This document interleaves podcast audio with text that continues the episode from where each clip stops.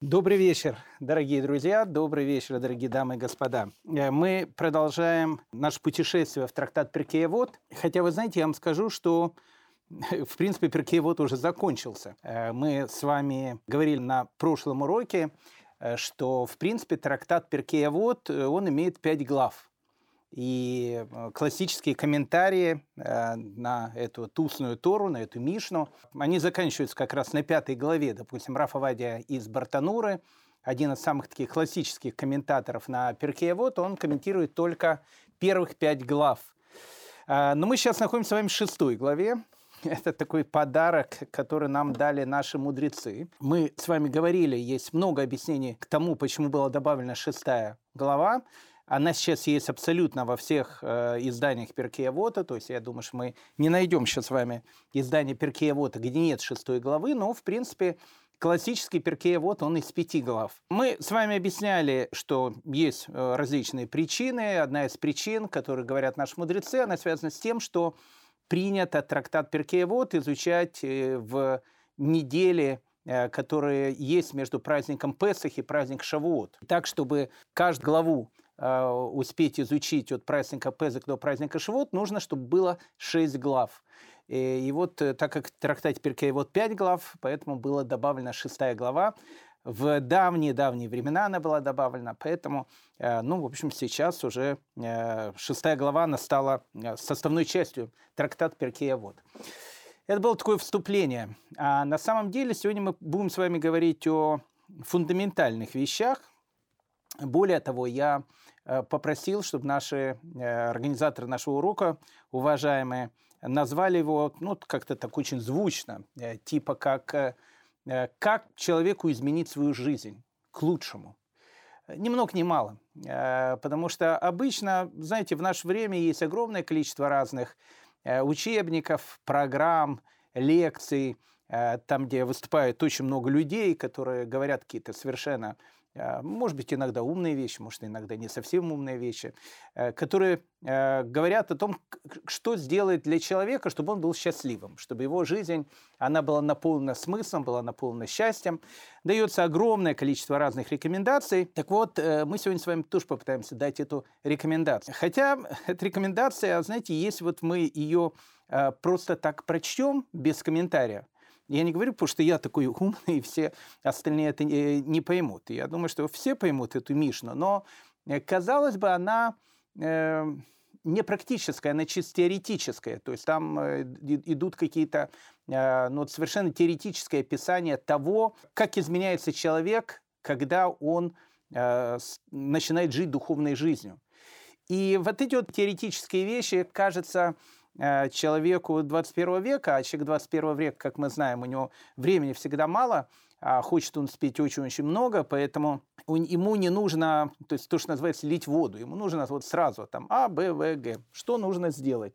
Так вот, когда мы начнем с вами сейчас разбирать эти комментарии, мы увидим, что как раз они не столько теоретические, они самые, что ни на есть, практические комментарии. И э, сегодня ни много ни мало мы с вами э, начнем говорить о том, как изменять свою жизнь, как свою жизнь сделать счастливой. Мы с вами говорили о том, что пятая глава э, заканчивается высказыванием Бен Багбага и Бен Эйэя. Мы говорили с вами об этих мудрецах, почему у них такие странные имена, об этом мы говорили с вами на нашем прошлом уроке, которые, в принципе, дают предисловие ко всей шестой главе. Э, сказал Бен Бакбак, это то, о чем мы учили с вами на прошлом уроке, изучая, снова изучая ее, ведь в ней все. И в ней увидишь истину, старься и сиди с ней, и не отходи от нее, ведь нет ничего лучше нее. И сказал Бен Эй Эй, сколько усилий, столько и награды. О чем идет речь? Речь идет, безусловно, о Торе. Речь идет, безусловно, о том, когда человек наполняет свою жизнь духовностью. Так вот, э, вот это вот наполнение духовностью, изучение Торы, э, как говорят Бен Бакбак и Бен Эй, если человек, он наполнит ею всю свою жизнь, эта жизнь станет э, наполненной смыслом, и, э, в общем, э, эта жизнь его станет э, действительно действительно жизнью настоящего человека, то, что называется с большой буквы. Поэтому вся шестая глава, она как раз и будет объяснением этой Мишны, этих высказываний Бен Багбага и Бен Эйэя. Ну, одним словом, э, это было такое длинное вступление – не люблю вступления, э, знаете, к книгам. Э, хотя, знаете, сейчас, может быть, стал старше, э, точнее, стареть начал и стал читать вступления. Всегда пропускал их. Мне казалось, что самое главное уже начать изучать первую главу. Что там в вступлении написано. Но иногда в вступлении, без вступления не поймешь целую книгу. Одним словом, мы начинаем изучать шестую главу, Мишна первая. Итак, э, в первой Мишне 6 главы приводится высказывание Раби Мейра. Это Раби Мейр а, Балянес, Раби Мейр Чудотворец. Мы много говорили с вами про этого необыкновенного мудреца. Сейчас я не буду повторять его биографию. А, мы э, сразу же э, переходим к главному. Сразу же переходим к тому, что он нас учит. Итак, как сделать свою жизнь счастливой, как наполнить свою жизнь смыслом, как сделать так, чтобы каждый день твоей жизни, э, когда ты его будешь проживать, тебе, как, когда ты будешь ложиться спать, у тебя было ощущение о том, что я этот день прожил. То есть он у меня не проскочил, он у меня не пролетел, а я его действительно прожил. Вот как это нужно сделать? Итак, СО предоставляется Раби Мейру. Сказал Раби Мейр, каждый, кто изучает Тору во имя небес, удостаиваются многого. Ну, мы с вами говорили об этом э, на нашем прошлом разговоре. В принципе, с этого мы и закончили наш прошлый разговор. Что значит изучать Тору, то, что называется лешма?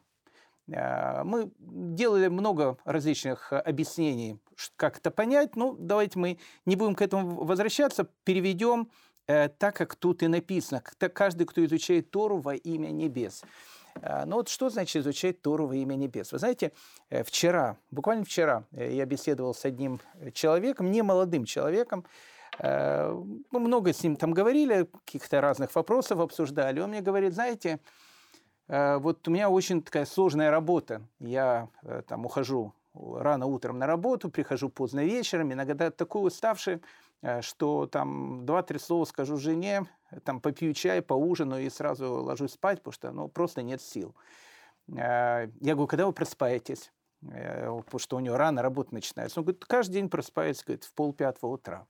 Я говорю, почему так рано? Вы можете позже просыпаться. Он говорит, ну что значит позже? Сначала, говорит, знаете, я помолюсь, а потом у меня есть где-то минут 40-45, когда я учу Тору.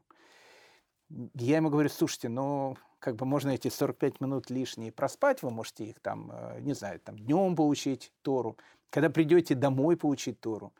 И знаете, он мне сказал вот эту фразу, которая меня просто поразила. Он говорит, вы знаете, ведь э, ну, человек живет, ведь работа, она же не самое главное, что есть в жизни. Как говорится, не хлебом единым сыт человек. Самое главное, она вот в этом, в Торе. Поэтому день нужно начинать именно с этого. Я, говорит, начинаю свой день именно так. Вот я э, проснулся, почистил зубы, сделал небольшую зарядку, и вот, говорит, 40 минут изучаю Тора, а потом я начинаю свой день. И вот этот человек, который, э, который может быть, не учился в Ешивах, э, который, может быть, и, э, там, не знаю, иврит не знает, э, очень глубоко. И, э, ну, не знаю, э, может, может быть, его трудно назвать каким-то большим мудрецом Торы. Но это человек, у которого жизнь наполнена смыслом. Вот он учит Тору, то, что называется лишма, то есть изучает Тору во имя небес. Он просыпается на 40 минут раньше. Никто это не видит, никто это не знает, он об этом не пишет в газете. Э, он не дает умные уроки по э, перке, вот, чтобы все ему говорили, какой, э, какой умный раввин дает такие уроки. То есть у него этого ничего нету. Он это делает только для одного, только для Всевышнего. То есть он изучает Тору искренне, не ради чего, а ради самой Торы. Вот это и, и, э, называется каждый, кто изучает Тору во имя небес. И тут написано, что каждый, кто изучает Тору во имя небес, он удостаивается многого. Но вот тут вот, э, уж простите меня, дорогие друзья, ну без иврита тут, э, как говорится, и не туды, и не сюды по одной простой причине, потому что э, ну, нам нужно будет брать э, оригинал этой Мишны, потому что э, на русском языке может быть множество разных переводов, а каждый из э, э, жемчужин э, трактовки того, что мы будем изучать, он будет зависеть именно от иврита. Вот тут написано, что каждый, кто изучает Тору во имя небес, удостаивается много. В оригинале написано, что он захе ледварим арабим. Э, ну, вот слово захе обозначает, как удостаивается – Лидварим. Слово «давар» на иврите имеет два значения. Оно имеет значение слова, то есть «давар» – это слово, и вещь, какая-то вещь. Поэтому «захе лидварим арабим» можно перевести, то есть он удостаивается каких-то многих вещей, а, или можно перевести, что человек, который изучает Тору во имя небес, удостаивается много слов. А, что это значит? Он таким многословным становится – и тут э, первое правило того, как изменить свою жизнь к лучшему. Тот, кто наполняет свою жизнь духовностью, тот, кто изучает Тору во имя небес, а что значит еще раз во имя небес э, ее изучать? Э, вот вечером человек пришел, уставший, может там посмотреть какие-то новости, там, я не знаю, там ТикТок или я, я уж не знаю, что там смотрят э, люди молодые. А он берет и слушает лекцию. Э, вот это вот то, что, то, что называется изучать Тору лишма, то есть изучать Тору ради нее самой. Это очень важная вещь. И поэтому написано, тот, кто так делает, он удостаивается захели дворим арабим, то есть он удостаивается, как тут написано в переводе, удостаивается многого, но мы перевели это, что не совсем э, многого, а переводится «удостаивается лидварим арабим», то есть, то есть он удостаивается многих вещей или он удостаивается многих слов. Ну, давайте переведем, э, если слово «давар» переводить как слова. То есть он удостаивается многих слов. Говорит Хатам Сафер о том, что слово человека, изучающего Тору, оно имеет смысл. А теперь э, вот подумайте только, о чем говорит великий раввин XIX века Хатам Сафер. То есть тот, кто изучает Тору, тот, кто наполняет свою жизнь духовного, его слова, они Э, становятся наполненные смыслом. Очень часто, знаете, э, иногда бывает так, поговоришь с человеком, вот проговорил там минут 40, а потом думаешь, о чем вообще мы, мы говорили? Ну, как бы нет, какие-то, может быть, вещи чисто, ну, не знаю, материальные, важные, там, не знаю, как закончен чемпионат мира там, по футболу, а, подорожал там электричество в Израиле, или теперь дороже стал стоить бензин, там, или еще какие-то вещи. Ну, на самом деле человек не может же не говорить о том, что окружает его. Это совершенно понятно. Но э, когда человек наполнен духовностью, с этим человеком, знаете, интересно говорить. Он становится совершенно э, интересным собеседником.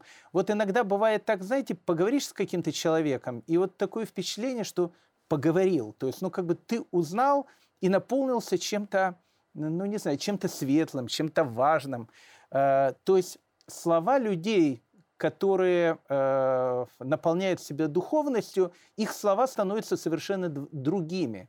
Поэтому что говорит Хатам Сафер? Тот, кто изучает Тору ради самой Торы – он удостаивается того, что его слова, э, то есть он может стать многословным, а многословие, знаете, иногда э, человек говорит там по телефону, э, там говорит там 10 минут, 20 минут, полчаса, час, ну много говорит – а потом думаешь, ну, ну на что он потратил там час своей жизни? О, о чем они обсуждали? Переливали там э, то, что называется из пустое порожнее, говорили какие-то э, вещи, о которых ты забудешь буквально через несколько минут.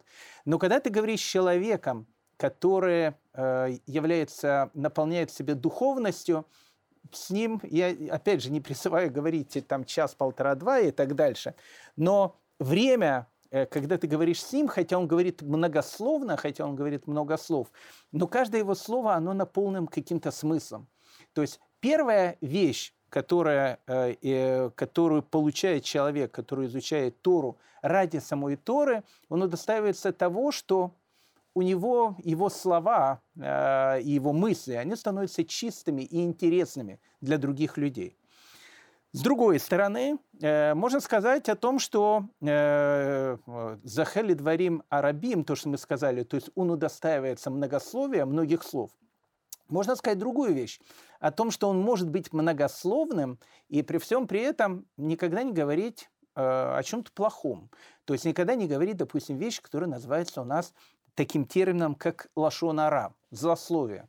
Мы знаем о том, что великий э, раввин э, Хофицхайм, он э, написал книгу одноименную Хофицхайм. Вообще у Хофицхайма, э, если вы знаете, фамилия была Пупко, об этом мало кто знает. Так вот, великий Хофицхайм, э, который, который учит нас о том, насколько важно человеку следить за своим языком э, и не говорить лошонара, не, не злословить на другого человека. Казалось бы, э, о том, что он должен был всю жизнь молчать, Хуфицхайм, потому что иногда прочитаешь эту книгу, э, думаешь, о чем вообще в принципе говорить-то? Вот если это нельзя говорить, это нельзя говорить, это будет злословие, это будет злословие, но о чем тогда, что обсуждать тогда?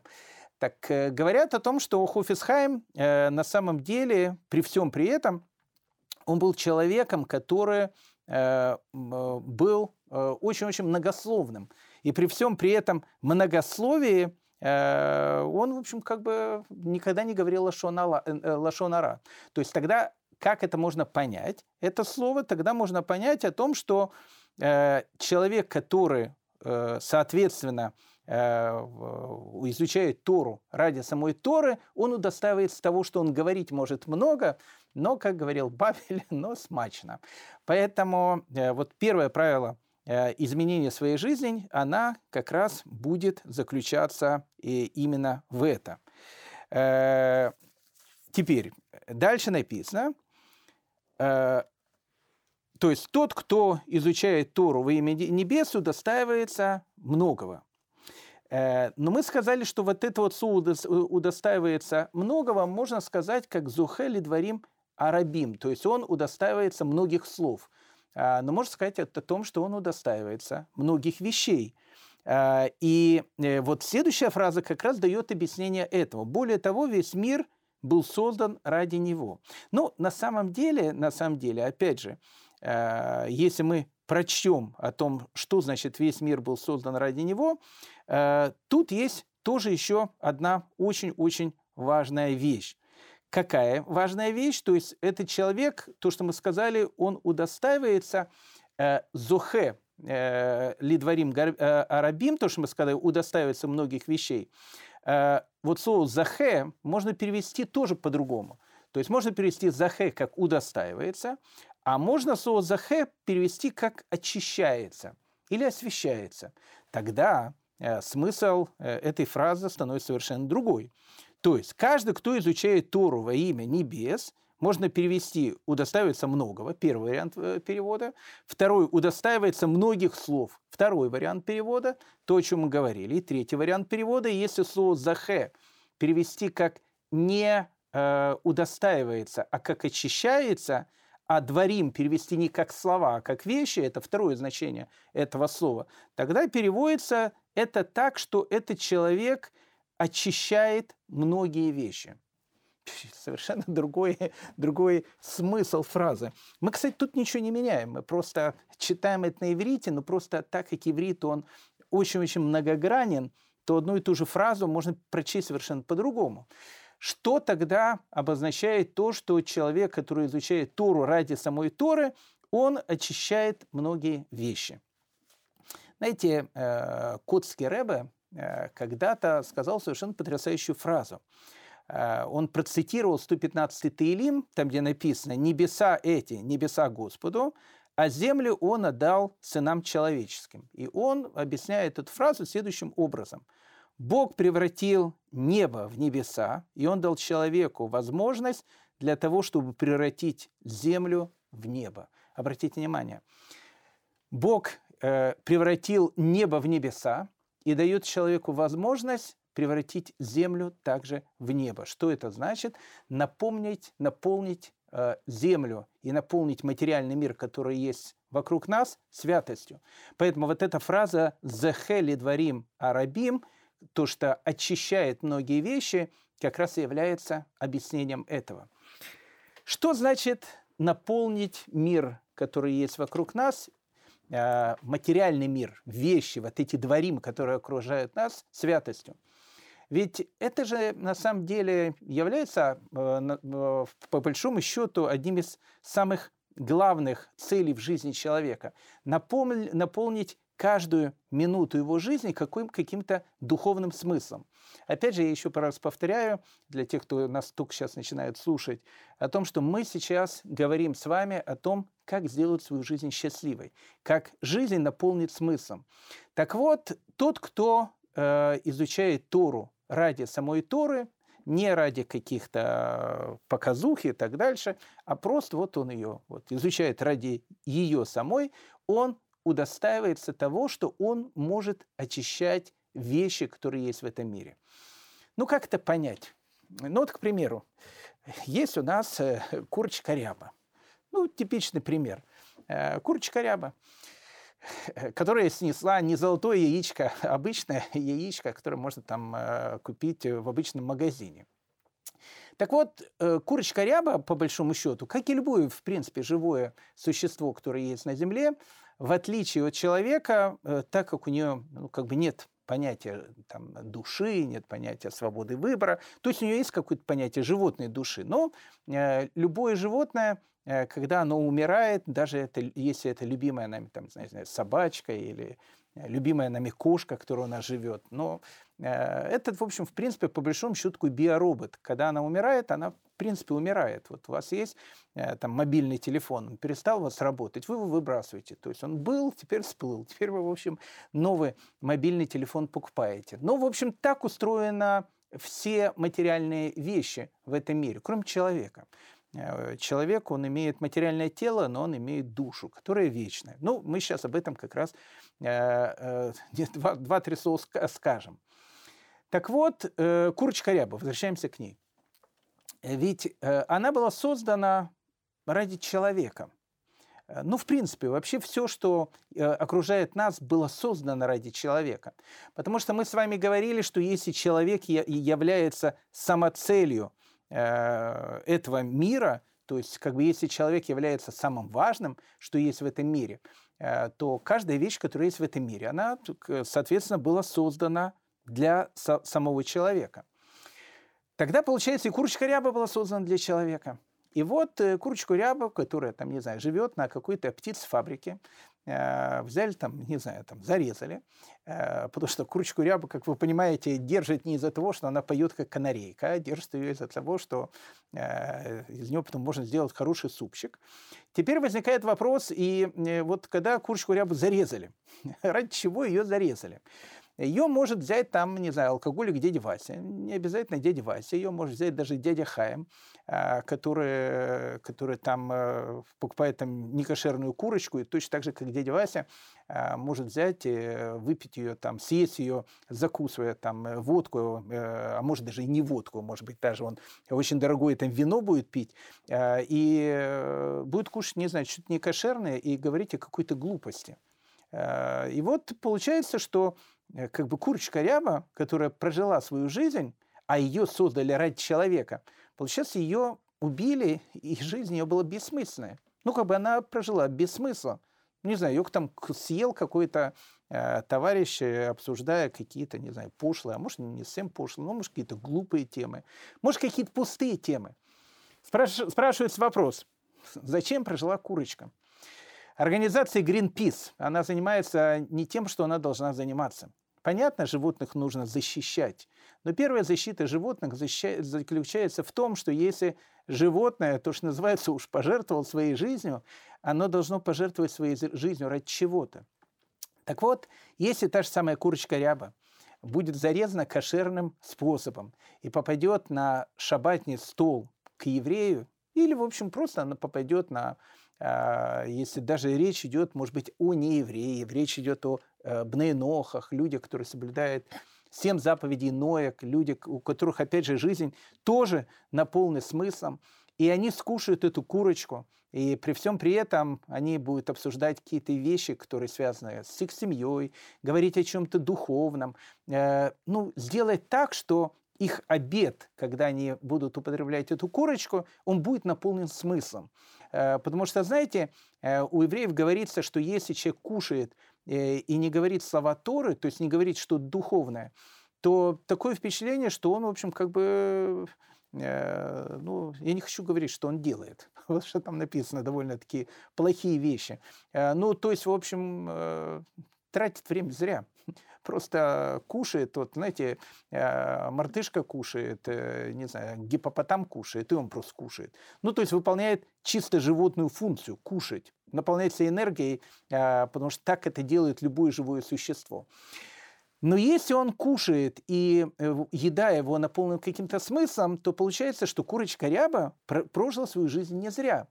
И мы берем жизнь этой курочки рябы, наполняем смыслом. Наполняем смыслом. Что значит наполняем смыслом? Наполняем какой-то святостью. То есть мы берем и э, вот курочку наполнили святостью. Точно так же мы можем наполнить святостью огромное количество разных вещей, которые есть вокруг нас. Мы получаем деньги, зарплату. Очень хорошая вещь. Э, никто не отказывается ее получать, и, в общем, всегда очень-очень э, приятно ее получать. Но ведь деньги э, можно потратить на какую-то ерунду, а можно от этих денег э, отделить э, какую-то сдаку, помочь какому-то человеку. Э, ведь деньги-то можно потратить э, на совершенно разные вещи ты, никто не запрещает тебе, э, там, не знаю, жить хорошо и иметь там хорошую машину, иметь хороший дом, пожалуйста. Если зарабатываешь нормально, Всевышний тебе дает нормально, ничего в этом плохого нету. Наоборот, может, это и хорошо. Но если ты какую-то часть денег, которую ты получаешь, отдаешь другому человеку, отдаешь какую-то благотворительность, то получается, что деньги, которые ты получаешь, они тоже наполняются святостью. Они тоже наполняются каким-то смыслом. И тогда что получается? Получается, что и зарплата, которую ты получаешь, она тоже становится не бессмысленной. Точно так же, как я сказал, любая вещь в этом мире, человек может ее наполнить каким-то смыслом, а может э, сделать совершенно бессмысленным. Поэтому э, первое правило счастливой жизни, о которой мы с вами говорим, можно тогда э, сказать следующим образом. Точнее, из этого э, первого подпункта мы выводим сразу же две мысли. Каждый, кто изучает Тору во имя небес, удостаивается многого, то есть что мы сказали, либо он удостаивается многих слов, то есть он становится многословным, то есть он становится интересным собеседником. С этим человеком действительно интересно говорить. Этот человек будет говорить много, но никогда не скажет о ком-то другом что-то плохого. Он будет всегда говорить какие-то вещи, которые, э, если ты будешь слушать, ты тоже будешь становиться лучше. И вторая вещь, мы можем сказать, что этот человек, он освещает э, вещи, многие вещи, которые есть вокруг него. Что это значит? Это значит, что каждая вещь, которая есть у него в этом мире, он пытается наполнить святостью. Ну, еще последний пример, переходим дальше. Человек, не знаю, приходит на работу, э, там, не знаю, там э, бабушка Маня, там, которая подметает пол. Может быть, если человек живет в Израиле, это, не знаю, там, тетя Сара, или, может быть, даже араб, который, не знаю, там, с, тоже там работает на кухне, Абдула какой-то. Вот он, ты его тоже там встречаешь. Ведь можно любого человека встретить по-разному. Если ты встречаешь человека, даже этого Абдулу или бабушку Маню, которая просто пол подметает, и которую можно просто не заметить. Когда ты улыбнешься этому человеку и спросишь у него, как у него дела, и пожелаешь ему или ей хорошего дня, получается, что э, ты сделал несколько шагов, войдя на свою работу, уже тоже наполнив смыслом ты дал какую-то э, позитивную эмоцию другому человеку. А это очень-очень важно. Поэтому первых два правила счастливой жизни мы с вами выучили. Ну, продолжаем дальше. Видите, мы с вами, Раби Мэр нам дает э, целый учебник того, как сделать жизнь счастливой. Написано, более того, весь мир был создан ради него.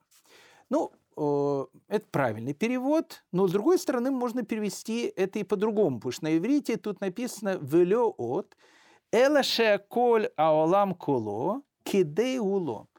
То есть э, можно это перевести немножко по-другому.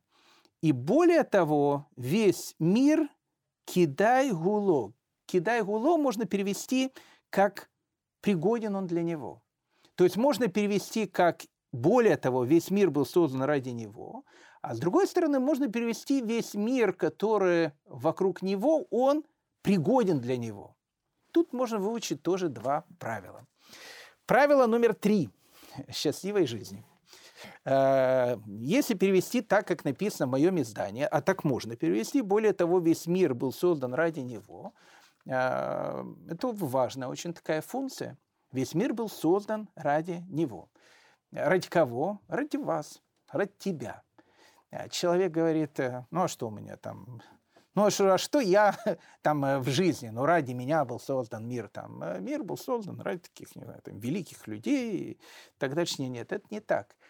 Любой человек, который приходит в этот мир, э, он не появляется в этом мире просто так. То есть, если ты появился в этом, в этом мире, если ты, тебе посчастливилось быть человеком и родиться, ну вот просто появиться в этом мире, то это наполнено смыслом. Весь мир не может существовать без тебя. Но по одной простой причине, потому что иначе ты просто не родился бы. А если ты родился, а написано в Талмуде о том, что каждый человек должен знать и должен говорить, что весь мир создан ради меня. То есть э, мы с вами говорили о том, что весь мир, который очень сложный, с кометами, планетами, э, черными дырами, э, гипопотамами, инфузориями, туфельками и так дальше, весь вот этот сложный мир – вот эта вся вселенная, которая окружает нас, Всевышний сотворил только ради одной цели. Ради какой? Ради тебя, ради человека. То есть ты приходишь в этот мир, и вся красота, вся гармония этого мира была создана только с одной целью – ради тебя. Потому что главная цель этого мира – это ты. Что тогда получается? Получается, что если человек приходит в этот мир, и он создан для него – Э, то человек может эту жизнь прожить и двояко. А может прожить э, так, как э, написано в одной хасидской народной песне. Ее поют наши братья-хабатники. На самом деле, мне кажется, слова там на белорусском, хотя это не совсем белорусское, мне кажется, что это какой-то суржик. Ну, известная очень такая песня. Что ты робишь, дурень Марку, что ты ходишь на ярмарку, не купляешь, не продаешь, только робишь сварку. Э, что можно перевести на классический русский язык э, следующими словами. Что ты делаешь, дурень, дурень э, Марик такой, что ты ходишь на рынок, ничего не покупаешь и ничего не продаешь, делаешь только балаган. Очень хорошая песня. После этого идет очень такой веселый припев, и, в общем, как бы ее там э, хасиды поют, хлопают в ладоши, а люди, которые э, мало чего понимают, э, слушают, говорят, ничего себе, какие песни поют. Лучше какую-то, не знаю, там, Аллу Пугачеву спели. Я, не знаю, я просто остановился в поп-культуре на 91 году. Поэтому я э, такой э, живая машина времени. Я могу вам еще э, про рабыню Изауру рассказать. Это последнее было, что я видел по телевизору. Так что я еще живу в Вале Пугачеве и Валерии Леонтьеве если есть еще такие певцы. Так вот, к чему я просто, к чему я просто говорю, что тогда как перевести эту песню? А оказывается, эта песня имеет огромный смысл который как раз и говорит о том, что весь мир был создан для тебя. С каббалистической точки зрения э, жизнь, э, а эта песня очень каббалистическая, по большому счету, а жизнь похожа действительно на такой, на такой рынок, на ярмарку. А действительно, человек приходит в этот мир, и мы с вами говорили о том, что главная задача человека в этом мире, она как раз заключается в чем? О том, что он выбирает, у него есть свобода выбора, и когда он делает правильный выбор, он получает плюс, получает какую-то духовную валюту, которую он переносит с собой в духовный мир. Если ничего не делает, ничего не получает. Ну, то есть проживает э, эту жизнь совершенно впустую. Э, это то же самое, что, на, в общем, как бы человеку идти на рынок. Поэтому песня поется о том, что что ж ты делаешь, дурик Марик, э, что пришел на эту ярмарку, родился в эту жизнь, и родился в эту жизнь с определенным смыслом. А что ты делаешь? ничего не покупаешь, ничего не продаешь, а занимаешься какой-то ерундой. Ну, то есть, как бы человек всю жизнь э, живет, мы уже многократно приводили этот каббалистический персонаж, но он мне очень нравится. Э, старой такой каббалистической э, мультика про дюймовочку, э, там, где лягушонок, он философские мысли говорил о том, что там поели, можешь поспать, поспали, можно и поесть, там, там поели, можешь поспать, поспали, можно и жениться, а потом можешь поработать, потом чемпионат мира по футболу посмотреть, потом куда-то съездить, потом опять поесть, потом поспать, потом умереть. Ну и все. И задается вопрос, ну и что? Ну и что? Но зато дядя Хайм был главным инженером. Ну, прекрасно. Не, ну это очень хорошая вещь. Э, когда дядя Хайм придет э, через 120 лет туда, а у него спросят, Хайм, ну, что ты сделал на ярмарке это? Он скажет, я был главным инженером. А там спросят, а мы не знаем, что это такое.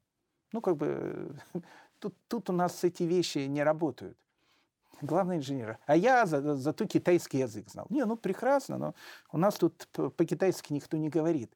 Тут совершенно другая валюта. Тут совершенно другие ценности. Где они у тебя? Поэтому, более того, весь мир был создан ради него. То есть человек, который действительно выполняет свою роль в этом мире, можно сказать о том, что действительно тогда весь мир был создан ради него. То есть понятно, почему он тогда живет в этом мире. Это очень важная вещь. Но вторая вещь, мы сказали, что эту фразу «велё от эла», и не только это, «шеаколя алам куло кидай гуло». То есть можно сказать, что весь мир пригоден для него. Что значит тогда пригоден для него? А тут можно э, выучить еще один урок. Очень интересный урок, опять же, который дает нам тот же самый Хатам Сафер, которого мы уже приводили. Говорит Хатам Сафер очень важную вещь. Ведь у э, еврея есть 613 заповедей, которые нужно выполнять. Э, задается вопрос. Там один человек меня там недавно спросил, а вы, говорит, э, выполняете 613 заповедей? Я говорю, конечно, нет. Он говорит, вот видите, еще себя религиозным считаете. Но, как мы понимаем, что 613 заповедей один человек конкретно взятый э, выполнять не может. Ну, по одной простой причине – потому что если он родился мужчиной, он не может выполнять женские заповеди. Ну, как бы, ну, невозможно.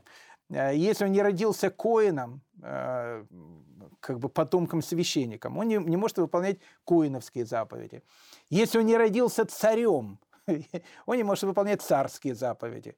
Если он не живет в земле Израиля, он не может выполнять заповеди, которые связаны с землей Израиля. Более того, есть большое количество заповедей, которые мы не можем сейчас выполнять по одной простой причине.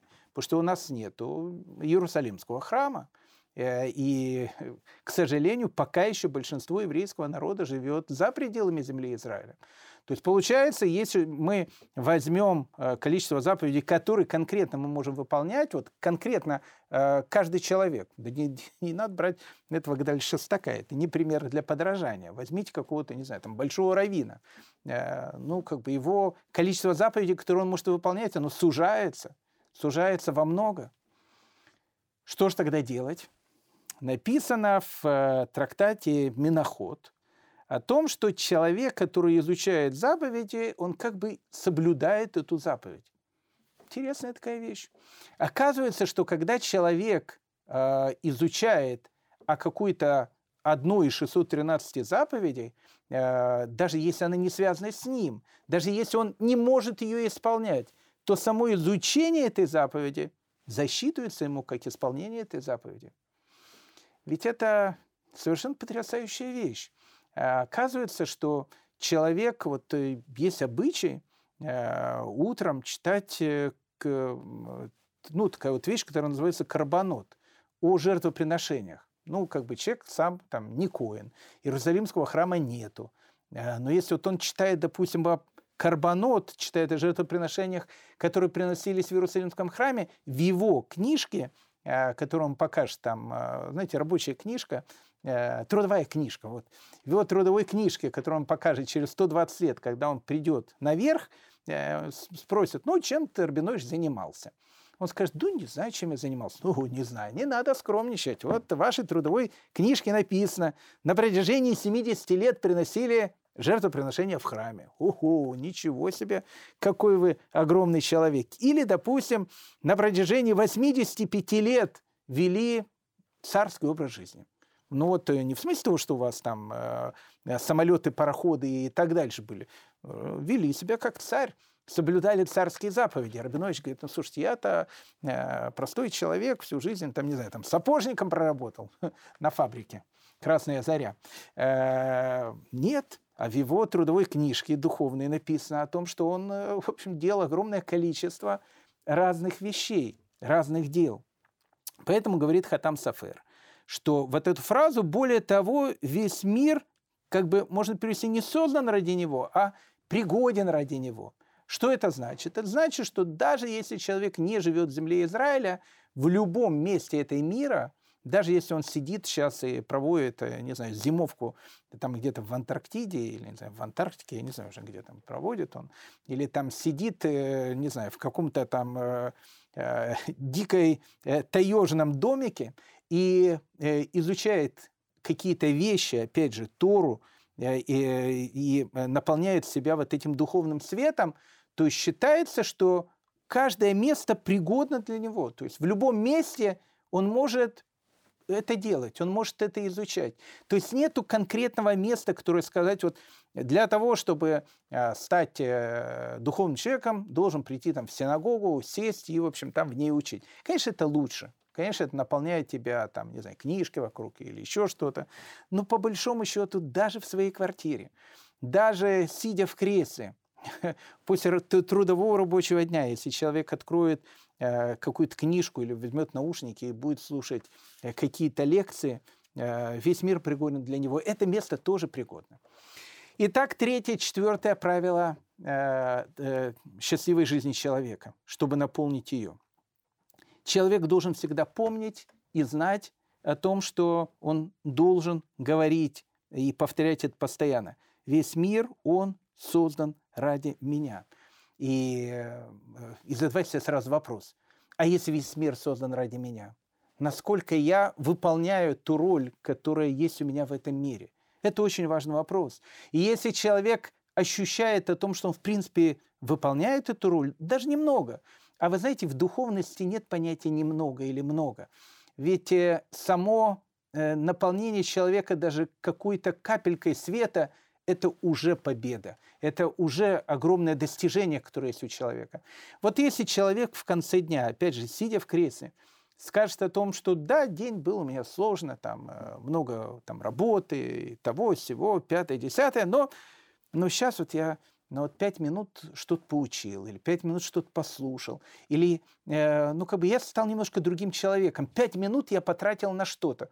Весь мир создан ради тебя. То есть ты уже этот день прожил не зря. Чем больше ты будешь тратить на что-то духовное, тем лучше. Но ты уже этот день не прожил зря. И ты можешь с полной совестью сказать, весь мир был создан ради меня. А когда человек ощущает о том, что его роль в мире, она э, огромна, настолько велика, что невозможно даже сказать, насколько она велика, в этом человеке увеличивается что? Э, самооценка. А мы с вами говорили о том, что в каждом человеке должна быть повышенная самооценка.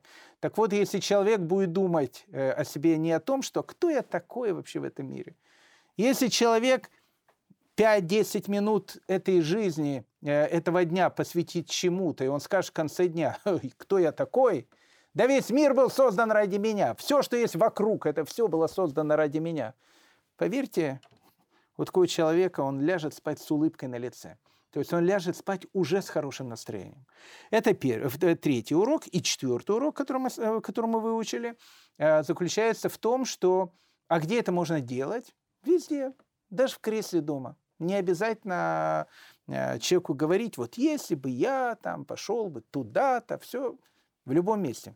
Можно ли это делать в метро, надев на уши наушники, слушать можно. А можно ли это делать там, э, когда ты спортом занимаешься? Ну, может, не самое лучшее, тоже можно. Ну, это везде можно сделать. Прекрасные правила. Итак, э, продолжаем дальше. Урок Раби Мейра. Он называется другом. Он называется другом. Интересно. Вы уже называетесь другом, э, товарищем. То есть к вам будет уже обращаться товарищ Рабинович. Э, ну, не в смысле того, что вы теперь стали товарищем. Вы теперь называетесь другом. Другом кого? Ни много ни мало, другом Всевышнего. Да, вы теперь, ну тут так написано, это же не, не я придумал, это Рэбби Мэрс написал. Теперь вас называют уже другом, другом Всевышнего. Потому что, как сказал один хасидский рэбе, мир, он напоминает, э, ну, как бы такую, ну, есть как, как бы это правильно сказать, не игру, игру это неправильно. То есть, как бы в этом мире э, человек должен представлять, что существует только он и Всевышний. Больше ничего нет. Вот, и весь, э, вот вся его жизнь – это диалог с ним. Э, то есть Всевышний все готов отдать ради него, если так можно сказать. Э, Всевышний, который не имеет э, ни начала, ни конца, ни во времени, ни в пространстве. И человек, все, все, что он делает, он делает ради него. То есть вся жизнь человека – это их вечный диалог. Поэтому если человек наполняет свою жизнь духовностью, каждый, кто изучает Туру во имя небес, которое, которое мы сказали, он получает звание э, не народного артиста или даже не заслуженного артиста, нет. Э, и поэтому, если кто-то будет говорить «мой дедушка», э, обычно, знаете, в Израиле, там же нет такого, кем был твой папа. Никто не скажет там инженером, все скажут там главным инженером. А тут можно, вот тут можно вообще сказать, а кем был твой дедушка, мой дедушка был другом Всевышнего. Ни много ни мало. Если сказать, что твой дедушка был другом, там, не знаю, там, какого-то Трампа, ну, большая, конечно, вещь, но... А он другом Всевышнего был, понимаете? У этого человека уже становится титул. Он называется другом. Так написано. Любимым Богом, любящий Бога, ведь он исполняет заповеди из любви к Нему, любящим людей, ведь он приближает их к Богу и делает им добро, радующим Бога и радующим людей. О чем тут говорится? Что значит любимое Бога? Что значит, когда человека называют товарищем? Знаете, э, был у нас э, такой великий человек, которого звали Хоня А. Меагель. То есть Хоня, который начертал круг. Ну, многие о нем э, знают. Э, это тот самый Хония, который проспал 70 лет. А, у него был такой литургический сон. Э, об этом, в общем, а мы когда-то, по-моему, даже об этом с вами и говорили. А, так вот, почему Хонию называли Хония тот, который нарисовал круг? Какое он отношение он имеет к кругу?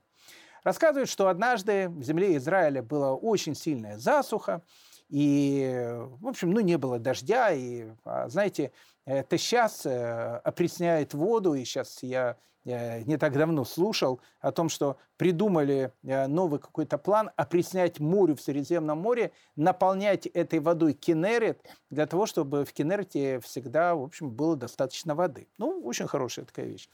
Но, в принципе, если бы мы жили лет это 100 тому назад, выпал дождь, есть что кушать, не, не выпал дождь, ну, в общем, люди голодают и умирают от голода.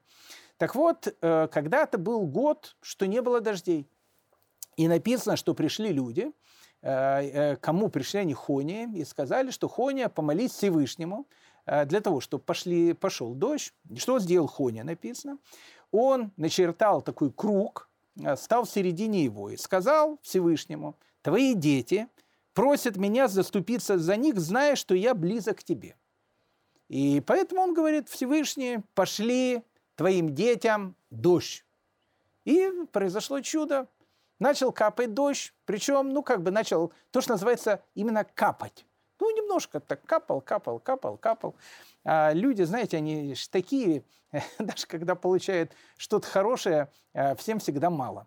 Э, они подошли к Хоне и говорят, ну, Хонь, ну что это такое? Ну, ведь мы-то просили дождь, а что это такое? Это называется куриный дождь. Э, курим насмех, то, что называется. Но как бы урожай-то при таком дожде не, не будет расти. Это не, не то дождь, о котором мы просили.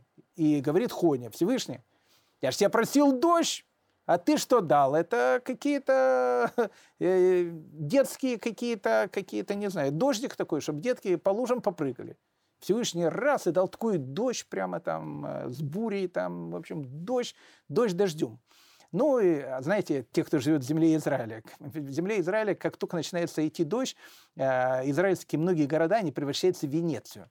Это, конечно, очень приятно, потому что каждый может себя почувствовать там в Италии, э, там соседи на гондолах там плавают. Но те, кто живет в Израиле, они, в общем, э, не очень рады этим гондолам, э, которых местный там сосед плавает на своей машине. Поэтому, ну, люди подошли, там, Хони, говорят, там, уважаемый там, господин Хони, ведь мы не о таком дожде просили. Ну, это же дождь, он наоборот весь там урожай побьет. И Хоня говорит, Всевышний, я же тебе, говорит, просил дождь, а ты что даешь? Ну и тут пошел такой нормальный дождь. Ну, наблюдал, наблюдал за этим Шиман бен Шетах. Ну, великий такой человек был, великий раввин. Он наблюдал за этим и сказал, опять же, в Талмуде написано, он говорит, знаешь, Хоня, ты заслуживаешь вообще херема, отлучения. Что, что, что это за фокусы такие? У тебя прямо такие там диалоги со Всевышним. Он что дает, ты говоришь, мало, потом он говорит, много. Я говорю, знаешь, говорит, ты вообще заслуживаешь э, того, что вообще даже, я не знаю, как, как тебя назвать. Ну что я, говорит, могу сделать, если ты любим Богом, как ребенок, любим своим отцом? Ведь о чем ребенок просит, отец с радостью всегда выполняет. То есть что получается? Хоня, он был любим Богом. Любим Богом. А когда человек любим Богом, он действительно, ведь как мы Всевышнего называем? Авину Малкейну. С одной стороны, он Малкейн, он наш царь, с другой стороны, он Авину, он наш отец. То есть получается, что отец и ребенок – это отношение между человеком и Всевышним. Так вот, Бог любит человека, очень любит человека, а особенно если этот ребенок хороший. Ну вот, нет, ну слушайте, мы понятно любим каждого ребенка. Это понятно. Но когда вы, знаете, ребенок приходит там каждый день там со школы с двойками там э, в дневнике, а друзья спрашивают, ну как там твой сын там, и ты говоришь, да, бултус. Не, ну как ты его любишь очень. Но с какой бы ты радостью, представляете, сказал бы, если он, знаете, приходил бы каждый день домой, а, и каждый день э, тебе звонил бы там учитель и говорил, знаете, ваш сын гений. Вообще просто это, это даже не сын, это даже не золото, это платина. Ваш, ваш сын, он полная платина. Ну, то есть, в общем, все, что он делает, э, это что-то вот необыкновенное. Э, не, ну вы и так, и так будете любить ребенка. Ну, насколько будет приятно, когда вас просит ваш друг, э, ну, как там твой сын? Вот у меня обалдуй, вы скажете, а у меня там, гений. Ну, просто ну, приятно, приятно. Поэтому, э, когда... Э, понятно, что Всевышний любит каждого человека. Но если ты любимый Всевышним, потому что ты, опять же, наполняешь свою э, жизнь смыслом, тогда ты становишься уже э, в статусе друга. У тебя, у тебя статус э, друг Всевышнего. Друг Всевышнего, и ты любим им. За что? За то, что 10 минут в день посвятил Торе. Э, Рагдаль, вы скажете, 10, значит, я записываю 10. Нет, нет, лучше 15, а лучше 20, а лучше полчаса, а еще лучше час. А если ты вообще находишься на каникулах, то, может, и полдня. Вместо того, чтобы, ну, не знаю, какую-то ерунду делать, ну, почитай какую-то важную книжку. И, и, и у тебя уже будет совершенно другой статус. Ты уже станешь любимым Богом. Знаете, э, интересная есть вещь, тоже в Талмуде написано. Э, вот что тут написано? Тут написано, что ты не, не только любим Богом, но ты становишься и любим людьми. А это кстати, вещи очень-очень такие взаимосвязанные. Когда тебя любят люди, тогда тебя и любит Всевышний. А почему тебя любит Всевышний? Потому что тебя любят люди. А почему тебя любят люди? Потому что ты им делаешь добро. А почему ты им делаешь добро? Потому что, ну, как бы, в первую очередь, делая добро людям, ты понимаешь, что ты делаешь добро Всевышнему. Потому что Он просит это делать. Написано в Талмуде, опять же, если вот такие умные мысли уже говорим, э, известная история. Э, там написано, что однажды там встретили Ильягу Анави, Илью пророка, э, он пришел на какой-то рынок и говорит, вот на этом говорит, рынке я вам готов показать двух людей, у которых есть точное место в Ганедане. Точное место есть в райском саду, ну вообще просто без всяких вопросов. Ну, там, мудрецы спросили, кто это, и он показывает на двух товарищей. Ну, смотришь так, как будто бы и там, и, ну, не, не особенно такие, может, поясы не длинные, там, ну, обычные такие. Подошли к ним ради интереса узнать, что же они такое сделали, что они уже, э, сам Илья Пророк сказал, что они удостоились места в, в будущем мире, э, там, в Ганедаме и в будущем мире. Они подходят, говорят, слушайте, а чем вы тут вообще на рынке занимаетесь? Они говорят, да ничем, мы говорят, ходим по рынку, и когда видим, что у кого-то плохое настроение, мы делаем так, чтобы человеку подбодрить его, чтобы у него настроение улучшилось. То есть что мы видим? Люди, даже человек, который уже э, сделал просто одну вещь, сделал так, чтобы другому человеку стало лучше, чтобы другому человеку как-то стало, вот он грустный, вот у него плохое настроение, а ты ему скажешь что-то доброе, не покритиковал его, не что-то злое, а что-то доброе. Ну, пришел человек домой, уставший такой там, и жена дома. И он думает, на ком бы, на ком бы, то, что называется, на ком бы вымесить э, то, что на меня сегодня нарал начальник. Вот, вот на жену. Самое лучшее. Э, знаете, так взял, там, поругался, там, все, и легче стало. Или жена, допустим, не обязательно муж. Жена тоже уставшая, приходит муж, думает, я такая уставшая. На ком бы, говорит, энергию там взять, там, выплеснуть? Вот, говорит, муж пришел. Почему бы не выплеснуть на него? Э, неправильный подход. Неправильный подход. Почему? Потому что, когда ты другому человеку скажешь просто какое-то доброе слово и сделаешь ему как-то, ну, даже день его легче. Ну, придешь к жене и э, принесешь цветы. Не обязательно в пятницу. Просто так взял, принес. Или подарок. Просто так взял, принес. Жена спросит, «Э, почему ты скажешь? Просто так, как в мультике. О, и знаете, как, как она будет счастлива. Или, допустим, ты придешь домой, и жена не будет на тебя смотреть таким взглядом, пришел а скажет, ой, там пришел, скажет пару каких-то ласковых слов, да у тебя весь день уже наполнится смыслом. Человек может уже считаться другом Всевышнего. Другом Всевышнего. Может рисовать э, круг, как э, Хони Амиагель, становиться в его середине, просить у Всевышнего э, все, что угодно, и, в общем, Всевышний будет ему это давать. А, итак, еще одно правило, э, которое мы выучили, это правило номер пять счастливой жизни, заключается в том, что тот человек, который наполняет себя чем-то духовным, он становится в статусе другом и любимым Всевышним. И любимым Всевышним. И тогда тем самым он и дает радость Всевышнему. То есть, когда он живет, и когда он делает другим людям хорошо, и когда он вообще делает так, что весь мир вокруг него наполняется чем-то позитивным, он делает хорошо не только себе, в первую очередь он делает хорошо Творцу этого мира. Это пятый урок счастливой жизни. Поверьте мне, дорогие мои друзья, тут еще уроков очень много. Э, поэтому, э, как говорится, подписывайтесь на наш канал, э, как еще это говорится, ставьте лайки, не помню, опять же, как говорится, но одним словом, э, на следующей неделе встретимся и продолжим э, наш путеводитель о том, как стать человеком счастливым в этом мире. Всем большое спасибо, что были с нами. Спасибо огромное, Равгидаль вам. Тогда до следующей недели. До следующей, до следующей недели. Счастливо. Счастливо.